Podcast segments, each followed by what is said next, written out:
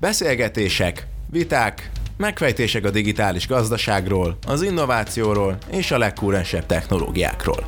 Ez itt a Digitalk, az IVS podcast sorozata. Könnyed társalgás, fajsúlyos témák, jövedelmező gondolatok. Hallgassatok ránk!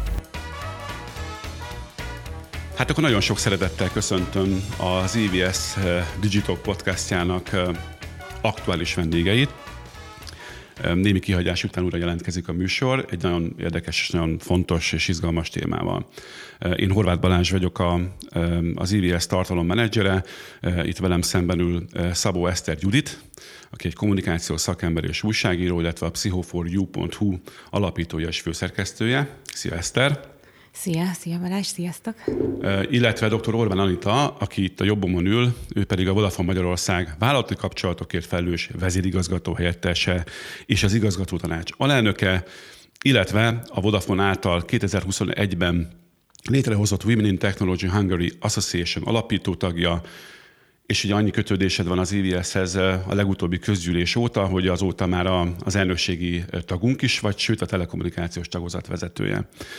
A, így a bemutatkozások után én rá is térnék arra a témára, ami miatt itt beszélgetünk. Eszter is tudja, Anita meg még jobban tudja, hiszen ő egyébként ennek a, zsűrinek, ennek a kezdeményezés zsűriének a tagja. Az IVS és a VID Egyesület, akkor innentől kezdve rövidíteném, megkérdette a 40 év fölötti női példaképek a digitális gazdaság területén című pályázatát, aminek az a lényege, hogy szeretnénk bemutatni és fókuszba helyezni azokat a nőket, akik példaképek a szakterületükön. Ezzel mi egyébként azzal szeretnénk, ezzel rá szeretnénk világítani azokra mindennapi gyakorlatban felelhető sztereotípiákra, amelyekkel az ágazatban dolgozó nők nap mint nap találkoznak. Például ilyenek, hogy ez a nőknek való, nem nőknek való. Ezt Eszter felé nézve mondom, mert valószínűleg erre te is vagy fogsz tudni reagálni. illetve a 40 év feletti nők munkavállalók koralapú megítélésére, szóval látjátok, hogy itt gyakorlatilag ilyen dupla problémakörrel vagy kérdéskörrel állunk szemben, egyrészt a nők helyzetéről, és egyébként az együtt a, a, a kor megítélésével kapcsolatban.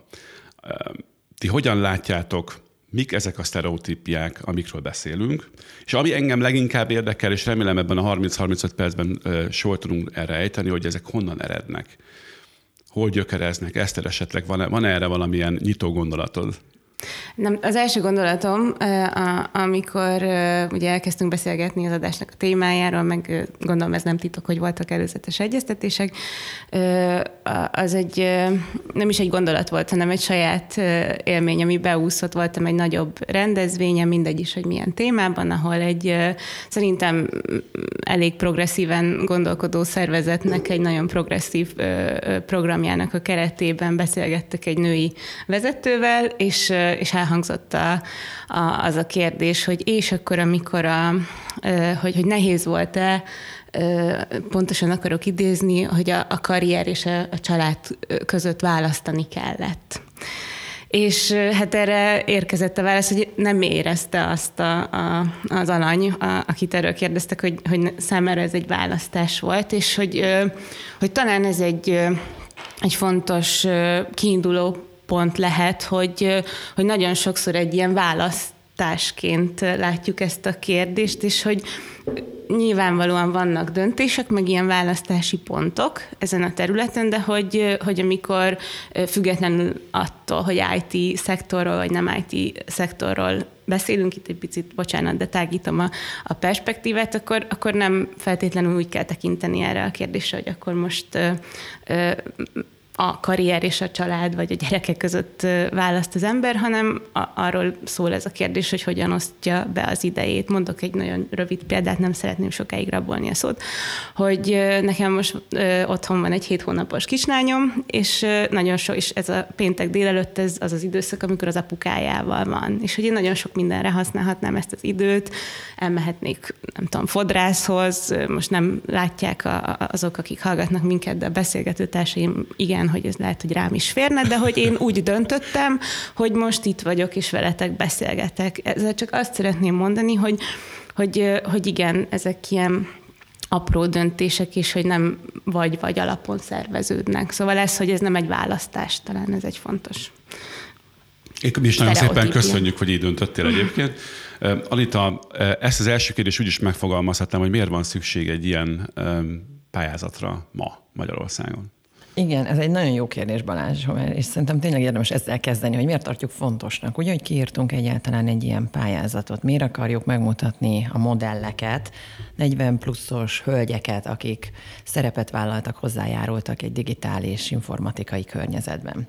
És erre nagyon-nagyon sok választ eh, lehet adni, de nekem számomra a legfontosabb, hogy ha megnézzük, hogy milyen irányba tart a világunk, és a COVID ugye ezt csak fölgyorsította, akkor látszik a digitalizációnak a megnövekedett szerepe. Látszik azt, hogy mennyi applikáció és digitális megoldás szól ma már ugye a nőknek, és teheti könnyebbé az életüket. Vagy idéznék egy Európai Uniós statisztikát, mi szerint 2030-ra 10 munkahelyből 9-ben elengedhetetlen lesz a digitális tudás.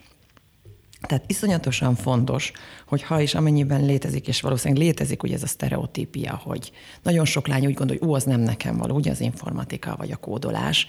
Ezeket le, át kell törnünk ezeken, hiszen a munkaerőpiacon lesznek, akik a digitális tudást nem szedik föl, annak minimum értését hátrányos helyzetben 2030-ra.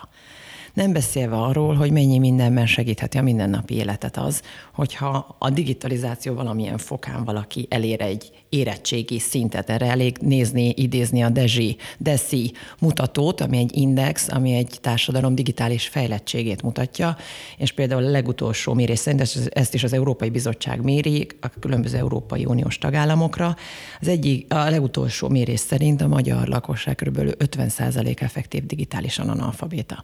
Tehát a lényeg az az, hogy egyszerűen hátrányba kerül az, aki, aki nem foglalkozik ezzel. És ezért is tartottuk, nagyon-nagyon fontos, ez az egyik ok, miért nagyon-nagyon fontosnak tartottuk, hogy megmutatni olyan női modelleket, és nem akik láthatóak és kint vannak a kirakatban feltétlenül, hanem akik a háttérben dolgoznak, hogy lehet sikeresnek lenni ebben a szakmában, lehet hatni, hatást elérni, emberek életére hatni, a környezetre hatni, és, és érvényesülni ebben a világban nőként. Hmm. Arra van a rálátásotok, és ezt mind a kettőtöktől kérdezem, hogy az egy helyzet, hiszen életre hívta ezt a kezdeményezést, hogy akkor ezek, ezekben a szektorban és akkor tágítsuk tényleg az IKT-n túl, hogy ugye általában a digitális gazdaság bizonyos területein kevés nőt foglalkoztatnak. Ennek esetleg az okait látjátok-e, hol maguk a nők egyébként esetleg, akik kevésbé választják ezt a pályát, vagy azért választják kevésbé a pályát, mert tudják, hogy ott egyébként nem túl egyszerű a dolog, Nevezzünk meg esetleg pár szakmát, ahol vannak ezek a klasszikus közhidelem szerint női szakmák, hogy ezek miért vannak. Szóval egy kicsit ezt a munkerőpiac térképet vázoljunk már föl vázlatosan, hogy ez így hogy néz ki, és mind a kettőtök szemszöge ugye ebben nagyon érdekes. Eszter, esetleg neked elvára van. Most így elég igen, elkövettem azt a hibát, hogy vagy három kérdést tettem föl, de alapvetően a lényeg szerintem megvan. Igen, igen, és hát már egy kérdésre is nagyon sok gondolat jött, úgyhogy pró- próbálom majd, majd összeszedetten megválaszolni a kérdésen. Hát igen, ez egy rendkívül rétegzett és, és összetett kérdés.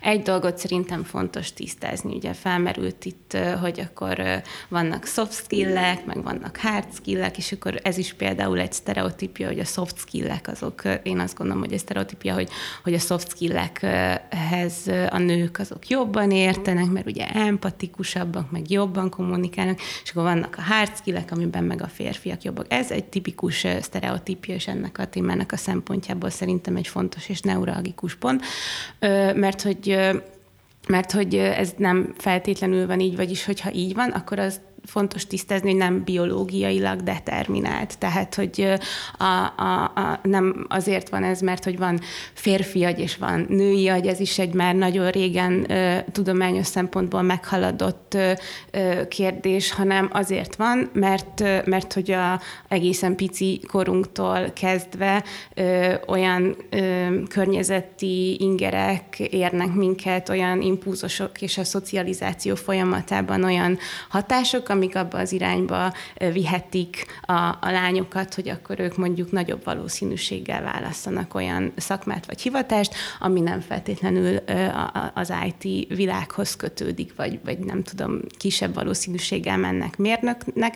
Egy konkrét példa, volt egy kutatás, egyébként erről egy ilyen kis összegző videó az interneten is elérhető, amikor beöltöztettek kislányokat kisfiúnak, kisfiúkat kislánynak, és önkéntesek játszottak velük teljesen ugyanazzal a játékparkkal játékokat, és a kislánynak költöztetett kisfiúknak fordítva kezdem, tehát a kislánynak költöztetett, ilyen kislánynak költöztetett kisfiúkatnak ilyen kis plüss babákat, meg játékokat, ilyen kis puha dolgokat adtak a, a, az önkéntesek, amikor így próbálták őket lekötni.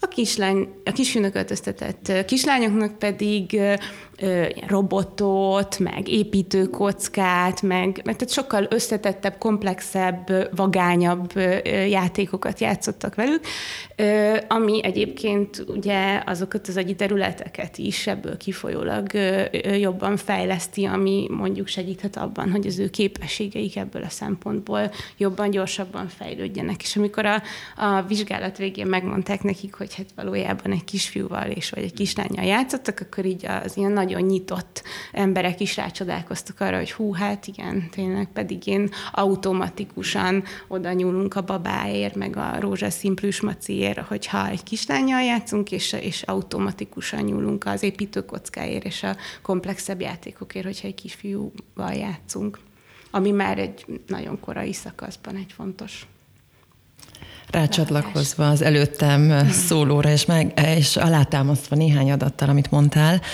az IKT szektorban a legalacsonyabb Európa szerte a nők aránya, 17-18 százalék, de ami érdekes, hogy Magyarországon ez, ez egy ilyen 12-11-12 százalék körül áll meg. Tehát eleve Európa szerte is van egy probléma, egy eltolódás, de itthon ez még hangsúlyosabban látszik.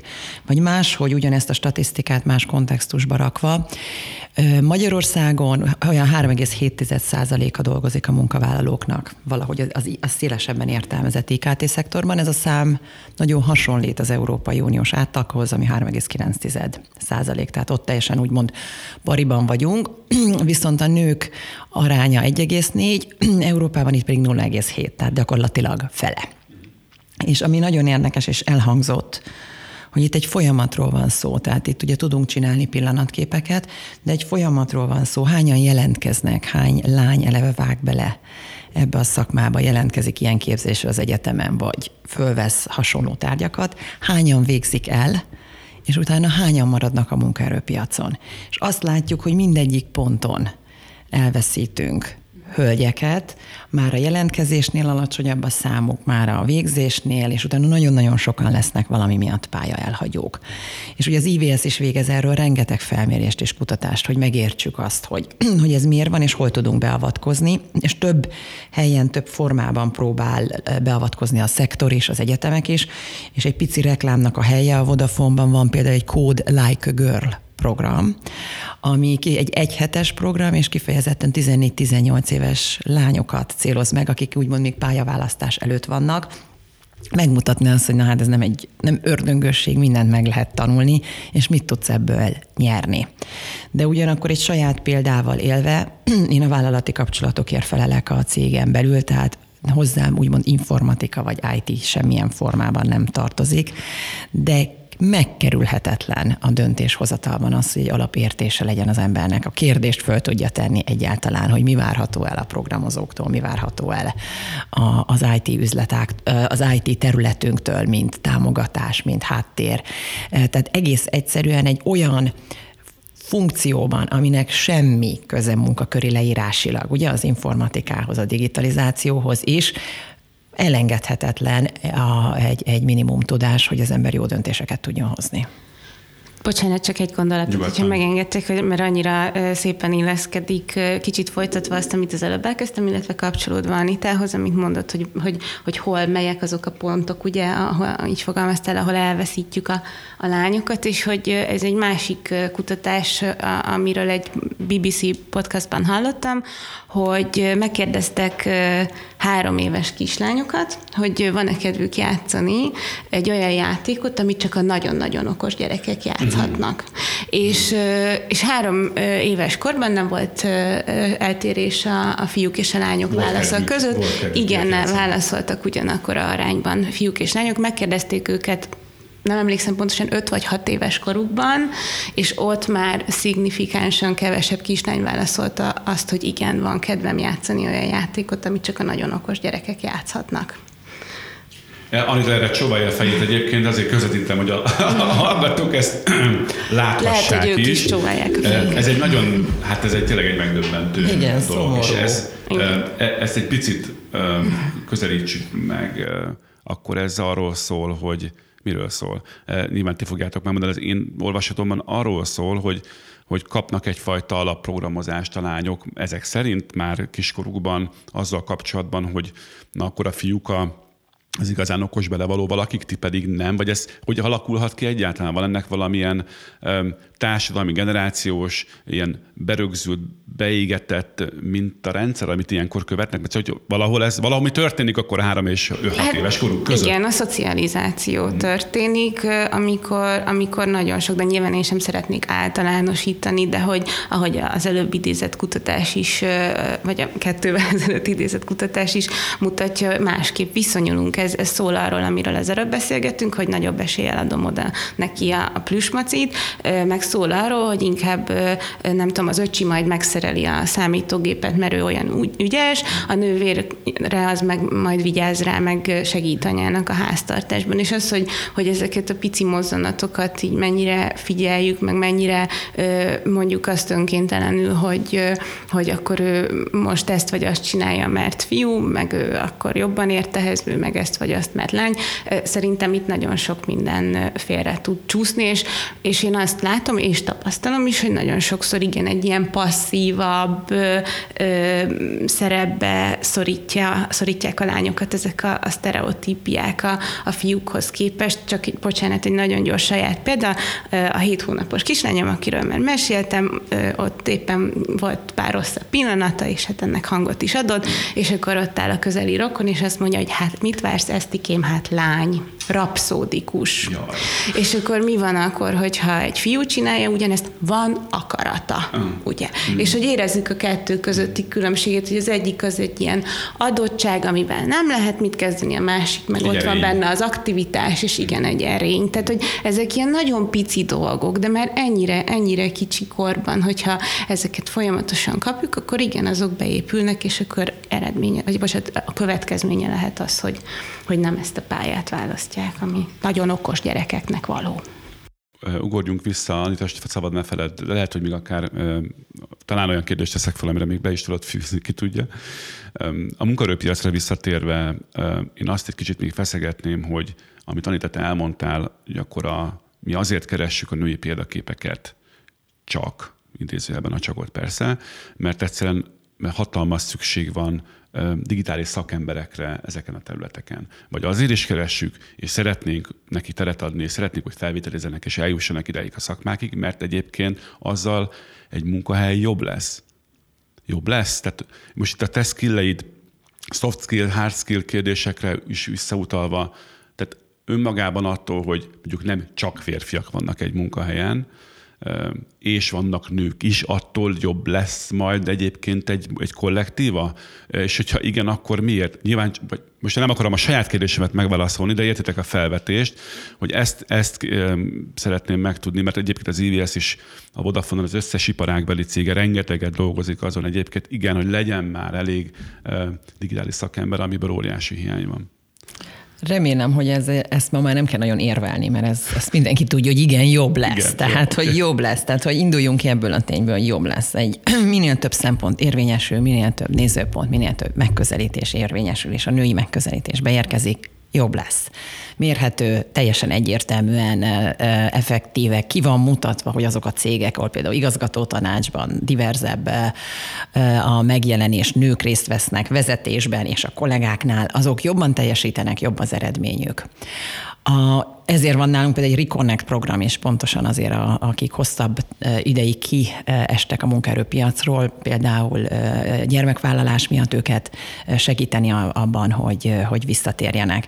És pont ezért fontos ez a, ez a díj is, hogy megmutassuk ezeket a példákat. Tehát, hogy, és ezért hoztuk létre a Nők a Technológiában Egyesületet is, aminek az a célja, hogy, hogy mentoráljon, hogy segítsük egymást, hogy, hogy fölhívjuk a figyelmet erre a problémára, és megnézzük, hogy milyen pontokon lehet beavatkozni. De azt is elég mondani érnek, hogy, hogy azért a társadalom 50%-a nő, hölgy, akik ugyanúgy felhasználói, ugye mindennek, ami minket körülvesz, telefon, applikációk. Azt hiszem, az is egy sztereotípia, de valószínűleg kimondhatjuk, hogy kirendel otthon online, ugye? Ki bankol online, nem? Ki intézi a foglalásokat online, de hát ebből következik, hogy akkor ő nekik benne kell lenni, ugye?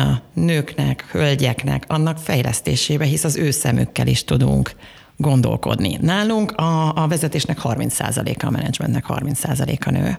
Erre nagyon büszkék vagyunk, és ezt az arányt szeretnénk 40%-ra ö, ö, fölemelni. Számomra az lenne nagyon izgalmas, ha tényleg, ami nálunk van, hogy meritokrácia, tényleg teljesítmény alapon tudunk nézni mindenkit, hisz annyira egyértelműen lehet választani, ugyanannyi hölgy és férfi jelentkező van egy posztra, az szuper lenne. Egyébként én erre azt a valószínűleg tipikus cégvezetői választ tudnám mondani így az ördög ügyvédjeként, hogy na de hát nincsen nő, kit vegyek föl. Úgyhogy egy kicsit egy ilyen maga farká, farkába robó kígyó a helyzet. Nyilván mi ezért ülünk itt, hogy ezen segítsünk, meg ezen javítsunk. De ugye legtöbbször az van, hogy oké, oké, én fölvenném a nőt, hogyha ha lenne olyan, de nincs. Tehát a jelentkezők között sincs már egyébként ö, ö, olyan ö, CV vagy, vagy, vagy pályázat, amire egyébként rá tudnék bolytani, de erre meg Nyilván a Vodafone-nak például ott vannak a saját programjai. Szóval hogy azért mindenre van megoldás. Pontosan, és pont ezért izgalmas, és ez a, a pályázat, mi az apropója adját a beszélgetésünknek, ez is egy elem arra, hogy megmutassuk, hogy lehetséges, és lehet ugye 40 pluszosan is e, sikereket elérni és észrevetetni magunkat a munkahelyen. Ezért van nálunk a Code Like a Girl, ami a 14-18 es, tehát itt nagyon meg kell fogni minden korosztályt, és az az izgalmas, mert én azt hiszem, hogy a tény az, az kint van, ugye? Az, hogy, hogy segítenünk kell, hogy minél több hölgy és nő megragadjon a digitális szakmában, azt hiszem, hogy az is nagyjából elfogadott, akkor most már a beavatkozási pontokat kell megkeresnünk. Egyébként Eszter mindjárt átadom a szót, mert láttam, hogy már serényen jegyzeteltél, és nem akarom semmiképpen sem a, a szót belét folytani, de hogy itt én is egy picit, hát ha nem is promóznám, de szóba hoznám a Programozd a jövőd elnevezésű, elég masszív és már több éve zajló projektet, amiben az IRS is tevékenyen részt vesz, ami e, nem kifejezetten egyébként a, a lányokra, nőkre, de, hanem mindenkire céloz azzal kapcsolatban, és a szülőkre, hogy legyél, legyél informatikus, jelentkezz erre a pályára. Úgyhogy a hallgatóknak mondom, hogy aki nek ez a kicsilökés hiányzott, akkor az nézze meg a programozó jövő oldalát, és tájékozódjon. Eszter, tér a szó, mert látom, hogy szeretném mondani pár dolgot. Kiestem a padból, úgy jelentkeztem. Csak így én ez a részéhez nem feltétlenül szeretnék, vagy tudok hozzászólni, hogy akkor hogyan és milyen arányban, meg ez a program is, amit említettél, szerintem nagyon fontos. Egy picit annyiban árnyalnám talán ezt a kérdéskört, hogy hogy nem biztos, hogy hosszú távon szerencsés, hogyha a nőktől várjuk a soft skill-eket. Tehát, hogy, hogy szerintem nem a, a, a nőktől kell várni azt, hogy, hogy akár a kommunikációban, akár a... Amit Empátia, em, hát igen, meg a, igen, hogy empatikusabbak, vagy jobban szerveznek, tehát, hogy még ugye ezek vannak, ezek is egyébként, na mindegy, ebben most nem megyek bele, igen, de hogy... egyébként, bocsánat, mert férfi oldalról ne, nekem ez sokszor azt tűnik, hogy ilyenkor, mint hogy elvennék tőlem egyébként azt a, mm. Azt a készséget, ami nekem megvan, mint hogyha az nekem nem lehetne, és egyszer vice versa működik. Igen, és hogy, hogy szóval, hogy nem a, nem a nőktől várnám én, vagy érdemes szinten várni ezeket a soft skill-eket mind a mellett, hogy nyilván van egy, egy saját perspektívájuk, meg, meg az élethelyzetükből adódóan egy, egy olyan látásmódjuk, ami valóban diverzebbé teheti, teheti egy, egy akár egy szervezetnek a működését és a vezetését, de hogy hogy, hogy a soft skill-eket, azokat szerintem én a pszichoedukációtól várnám, és, és attól, hogy ami, ezeket a képességeket ugyanúgy el tudják sajátítani a férfiak is, ugyanúgy, ahogy a lányok meg tudnak tanulni, kódolni és programozni, hogy ha erre affinisak, ugyanúgy férfiak között is látunk nagyszerű kommunikátorokat, nagyszerű szervezőket, tehát hogy, hogy, hogy szerintem eleve a, a nők nyakába tenni azt, hogy na akkor, ha te ide jössz, akkor ez egy, akkor itt több, vagy nagyobb lesz az empátia, vagy hogy empatikusabbak leszünk, szervezeti szinten ez nem biztos, hogy, hogy szerencsés, hanem inkább visszamenni a gyökerekhez, és, és odafigyelni arra, hogy a, akár a pszichoedukáció révén edukálni és megmutatni az embereknek azt, hogy például mik azok a hatások, amikről itt is beszélünk, amik a szocializáció során érhetik a gyerekeket, amik elvihetik ilyen vagy olyan irányba őket, tehát hogy hosszabb távon érdemes talán erről gondolkodni. És ez az edukáció egyébként, ez kinek a feladata? Ezt például egy cég, cég fölvállalja? Vagy, vagy ez, ez egy önismereti kérdés? Nekünk vannak céges együttműködéseink, aminek a keretében, mindegy, most ez itt nem a reklámhelye, de hogy, de hogy mi, mi tartunk el, előadásokat, vannak céges podcastjaink, ilyen soft skill-ekről is egyébként is olyan, most pont szorosan együttműködünk egy olyan céggel, ahol nagyon sok mérnök dolgozik, és, és látjuk a, a statisztikákon azt, hogy, hogy őket is ugyanúgy érdeklik ezek a témák, az asszertív kommunikációtól kezdve a, a nem tudom, konfliktus kezelésig ők is fogékonyak erre.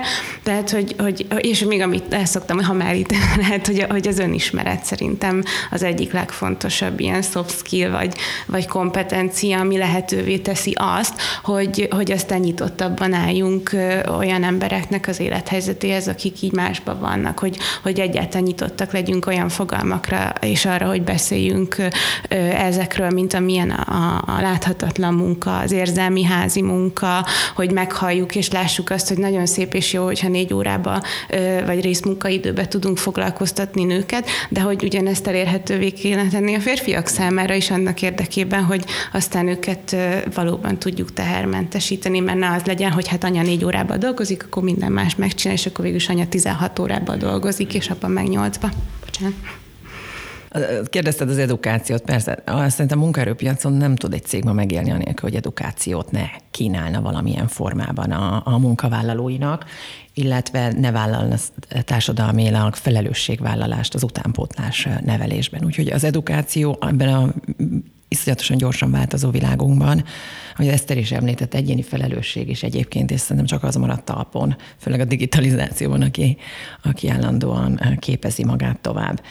És egyetértek azzal is, amit, amit mondtál itt, a, jobban a, tehát kevesebb sztereotipizálás is jobban, az esélyegyenlőséget mindenkinek megadni, és nálunk egyébként ez a, ez a kult szó, hogy az, egy, az esélyt mindenkinek ugyanúgy megteremteni, és ennek a reverse policy nálunk az apasági szabadság, amivel ugyanúgy lehetővé tesszük az apának is, hogy ugyanúgy fizetett szabad, több hónapos fizetett szabadságra menjen, a, mint a mint a hölgyek, és ami nagyon érdekes, hogy látszik, hogy ez az egyik, ami rendkívül vonzó munkaerővé teszi uh-huh. a Vodafont, ami egy nagyon-nagyon jó jel, tehát hogy ez abszolút számít, hogy ez az egyik, ami, ami, ami a férfiak és nők számára is vonzóvá teszi a Vodafone. A másik egyébként a home office, ami szintén kapcsolódhat ehhez, ugye, hogy az is, hogy milyen munkaköröket lehet otthonról ellátni, és ebből a szempontból az IKT klasszikusan olyan, amit ugye el lehet otthonról, el lehet sok, szem, sok részfeladatot el tudsz a saját idődben látni, tehát hogy saját időbeosztásoddal látni, és jól összeegyeztethető családdal is egyébként. Tehát ez is izgalmas. Tehát nálunk ezt a két dolgot emelném ki, amivel attraktívvá tudjuk tenni, és emiatt is van valószínűleg, hogy nálunk nagyobb is a, a nők aránya a, a, a cégben, hát, mint az átlag. Látszik, hogy egy, egy rendkívül tudatos építkezés és tervezés van. Ez egy nagyon jó példa, de gondolom az Esztert megkérdezném, a cégek nagy többsége Magyarországon valószínűleg nem így jár el, vagy valószínűleg az történhet, hogy annyi bajuk van, meg nehézségük, megküzdésük, hogy ez hátrébb sorolódik, de lehet, hogy nem, nem tudom, ez milyen tapasztalat van ezzel kapcsolatban. Inkább most azt tenném ehhez hozzá, ami így elsőre eszembe jutott, és, és ennek a, a szektornak a nehézségeihez talán ö, ö, hozzátehet, vagy ez a diskurzushoz, az a gyásnak a témája. Hogy én nagyon szívesen visszakérdeztem volna, hogy, sőt vissza is kérdezek, hogy, hogy arra van esetleg valamilyen statisztika, hogy mennyi ideig maradnak otthon a, a, az anyák. Bizonyára van statisztika, de mivel a HR az nem hozzám tartozik, nem tudom, hogy ezt a következő szóval, podcastban fogjuk nagyon, vissza. Nagyon érdekes lenne, bocs, van, hogy nagyon érdekes lenne, akkor így mondom, azt megnézni, hogy, hogy ezek mellett a feltételek mellett mennyi ideig maradnak otthon, és hogy én azt feltételezem, hogy kevesebb ideig, mert hogy ugye ott van a gyesnek a, a témája, amiről szerintem szintén fontos beszélni, hogy ugye mi van még a mai napig, bár ez most már azért kezd egy kicsit kikopni, vagy, vagy árnyalódni, hogy, hogy három éven keresztül az anyának otthon van a helye a, a gyerekkel. Itt is most szeretném elmondani, hogy, hogy a mai napig semmilyen kutatás, hogy azt az általam kedvelt Szél Dávid nevű pszichológus sokszor sok helyen elmondja, semmilyen kutatás nem igazolta azt, hogy ez a, a, a gyereknek is, vagy a szülőnek jobbat tesz, hogyha, hogyha három éven keresztül otthon van vele az anyukája. Ez egy a 80-as években meghozott gazdasági és politikai döntés volt, mert hogy ugye az volt a cél, hogy a teljes foglalkoztatottság megvalósuljon. De hogy emögé szépen lassan betagozódott a, a, a pszichológia is, és akkor elmondták, vagy nem, nem a pszichológia, de hogy akkor így valahogy ehhez így hozzá csatolták azt, hogy hát ez azért van így, mert a gyereknek jó. És hogy ezzel a a nyomással, meg ezzel a bűntudattal, és ezzel a sztereotípiával sok nőnek együtt kell élnie és léteznie akkor, amikor ő mondjuk másképp döntene. És ugye a három év, főleg egy IT szektorban, hogyha ugye ez van a fejünkben, meg ezzel a mindsettel állunk ehhez a kérdéshez, az fényévek. Tehát, hogy, hogy az IT szektorban három évre kiesni, hát hogy vegyek én fel egy nőt? Hát három évre kiesik, hát azt se tudja, milyen gombot kell megnyomni, mikor visszajön. És hogy közben meg ez a három év, ez, ez még egyszer mondom, tudományos szempontból ebből a perspektívából nem indokolt. Lassan egyébként beszélgetés vége felé érünk, és ezt azért sajnálom, mert, mert de majd folytatjuk úgyis más, máskor más, kicsit más témában akár, de még egy kérdésről nem beszéltünk, ez a, a kor, az ageizmus tematikája, amit nem is akarom, nem is várom el, hogy most ilyen öt percben ezt kibeszéljük, de egy pár gondolatot erről, hiszen ennek a kiírásnak egyébként az is része, hogy nem csak női példaképeket, hanem 40 fölötti női példaképeket keresünk. És tényleg azért is érdekes, mert az IVS korábbi kutatásai, tanulmányai nem csak a nőkre szorítkoztak akkor, amikor egyébként ezt a korosztályt próbálta aktivizálni, hanem ugye férfiakra is igaz ez. És beszéljünk erről úgy általánosságban. Egyrészt látok nyilván, hogy milyen a vodafone ez hogyan jelentkezik. Erre is van egy törekvés, bár feltételezem az eddiekből, hogy van. Eszter felé pedig szintén az lehet a kérdés, hogy hogy miért, miért válnak a 45-50 pluszos emberek, munkavállalók értéktelenni a munkáltatók szemében sokszor. Szabad az első válaszjoga mindenki számára. Köszönöm Balázs, hogy föltetted a kérdést, akkor ezek szerint sikerült átadnom az üzenetet, hogy igen, korban is diverzitás van. Korban is diverzitás van nálunk, és, és nagyon élvezzük azt, hogy a korban is természetesen diverzitás van. A, a szeniorabb kollégák, fiatalabb kollégák, és nagyon jól tudunk együtt dolgozni, igen. Másrészt viszont 40 pluszos nőként a, a, más, a kérdésed másik fele megijesztett, hogy értéktelenni, úgyhogy gyorsan nézek Eszterre, hogy ez, hogy, provokatív kérdéseket. Hogy ez valóban így van, mert remélem nem így van. Hát nekem nincs rálátásom a, a magyar munkaerőpiac összes, nem tudom, milyen mozzanatára, meg, meg ezekre a, a, az adatokra simán lehet, hogy... Hogy magában erre a gondolkodás, ez, ez azért talán fettel érhető? Nem, nem feltétlenül. Nehéz megmondani, Aha. hogy most vajon ez is egy sztereotípia, vagy sem, de... A mi kutatásunk hogy... legtöbbször az, uh-huh. azokat a véleményeket hozza ki, hogy a Hát, hogy ők már lassan tanulnak, hogy nekik már ugye nehéz beilleszkedni. Tehát alapvetően egy ilyen korú embernek főleg a negatív na, mondható, bizonyos szempontból negatív tulajdonságait emelik ki, a pozitívakra meg egyáltalán nem fókuszálnak. Mert szerint ugye ott van a hatalmas tapasztalat, ugye sokat látott, valószínűleg egy máskorban nőtt fel, jobban megtalálja egyébként egyéb generációk. Nem akarom én elmondani, mert annak lehet, hogy ez vannak még jobb meglátásai, de kb. ezek jöttek ki, hogy hogy inkább az a ne, hát az már, már, már van írva. Zárójelben érdemes lenne erről megkérdezni az 50 meg 60 pluszos szendvics generáció tagjait, akik egyszerre unokáznak, segítik a gyereküket, 8 órában dolgoznak, gondoskodnak a szüleikről, és amúgy még lehet, hogy van valami hobbiuk is, és véletlenül elfoglaltabbak, mint a 30 pluszos gyerekeik.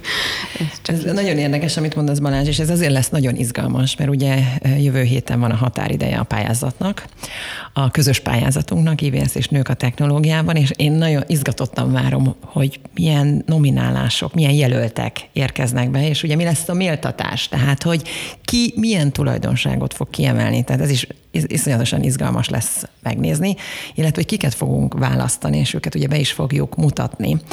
És ennek fényében, amit mondasz, ugye, hogy a kutatás fényében ez akkor megint szerintem egy felelősségünk és feladatunk ezekre a mondásokra reflektálni, és élő empirikus példákkal bemutatni, hogy azért ez nem, nem biztos, hogy így van, sőt, biztos, hogy nem így van. Biztos, hogy nem így van. Uh-huh. Ugye ezek a kérdések inkább csak arról szólnak, hogy gondolkozzunk el, és a, és a hallgatók is gondolkozzanak el, és leginkább a, a 40 év feletti női példaképek a digitális gazdaság területén pályázatunkat nézzék meg az ivs.hu-n.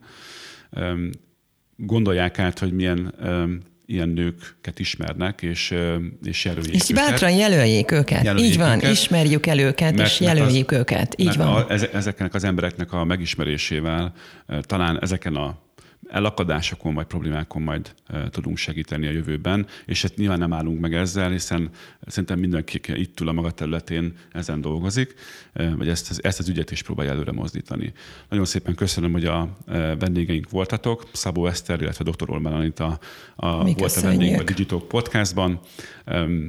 Remélem, hogy vissza tudunk térni arra a témára akkor, amikor majd a, a nyertesek, vagy a kiválasztott példaképek megvannak, és akkor lehet, hogy újra fogunk beszélgetni. Nagyon köszönöm. Köszönöm szépen, hogy eljöttetek, sziasztok! Én is köszönöm szépen, sziasztok! Ez volt a Digitalk, az IVS podcast sorozatának legfrissebb kiadása. Ha mindent tudni akarsz a digitális gazdaságról, az innovációról és a legújabb technológiákról, akkor kövesd a műsort az IVS platformjain. A műsorral kapcsolatos észrevételeket, ötleteket a digitalk.ivs.hu e-mail címen várjuk. Hamarosan újra találkozunk.